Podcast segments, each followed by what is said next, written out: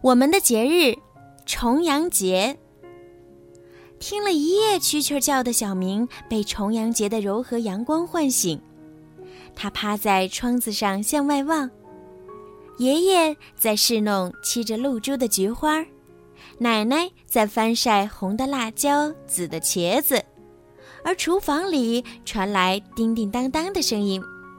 不用说，一定是妈妈在做饭。爸爸说：“吃过早饭以后要去登高，而这里面还藏着一个流传久远的故事呢。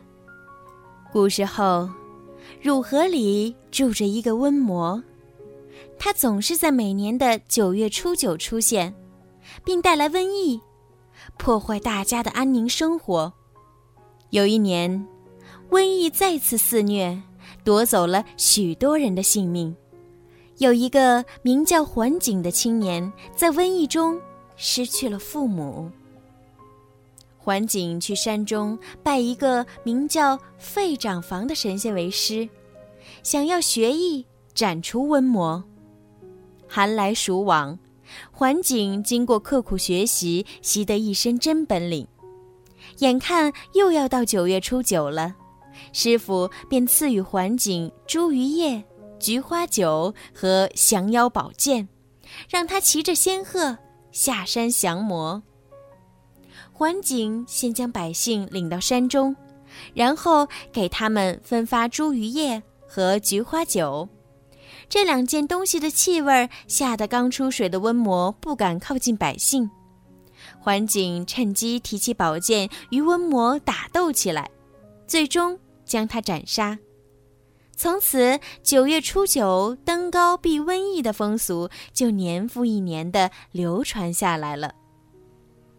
出发去登高喽！小明高兴的蹦跳着，正要跑，奶奶却拉住他说：“等一下，先把这茱萸带上，这样瘟魔就不敢靠近你了。我要给您带上，祝您健康长寿。”站在高高的山峰上面，远远望去，可以看到火柴盒般大小的房子，以及像蚂蚁迁徙般密集的登高人群。小明一边吃着香甜的重阳糕，一边眺望远方，感觉心情好极了。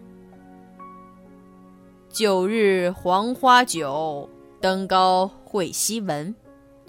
爸爸与爷爷喝着菊花酒，吟着重阳诗。小明望见南归的雁群，也背诵了一句诗：“新竹南云市，行随北雁来。”好啦，宝贝们，今天的故事啊就讲到这儿了。希望小朋友们可以喜欢今天小鱼姐姐为你们讲的故事。小鱼姐姐呢，希望每一个宝贝今天晚上都可以睡个好觉，做个好梦。另外呀，小鱼姐姐最近呢在参加荔枝 APP 举办的回声计划活动，所以呢需要小朋友们的大力支持哦。希望小朋友们呀在荔枝 APP 当中多多的为小鱼姐姐转发、评论、点赞、打赏，谢谢宝贝们的支持。另外呢，就是小鱼姐姐最近呢会更新一些系列的故事、连载故事，非常的好听哦。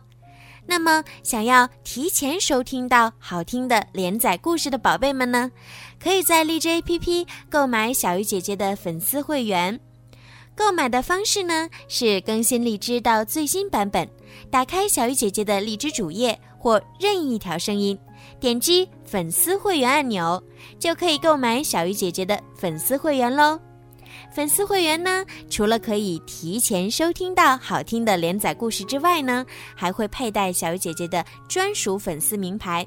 小鱼姐姐呀，给你们取了一个好听的名字，叫做小鱼粉儿。另外呢，小鱼姐姐每个月呢，都会在荔枝 APP 的小鱼姐姐的粉丝会员当中呢，抽取三位幸运的小朋友，送上精美的礼物。和专属的故事，好啦，孩子们，赶快行动吧，晚安。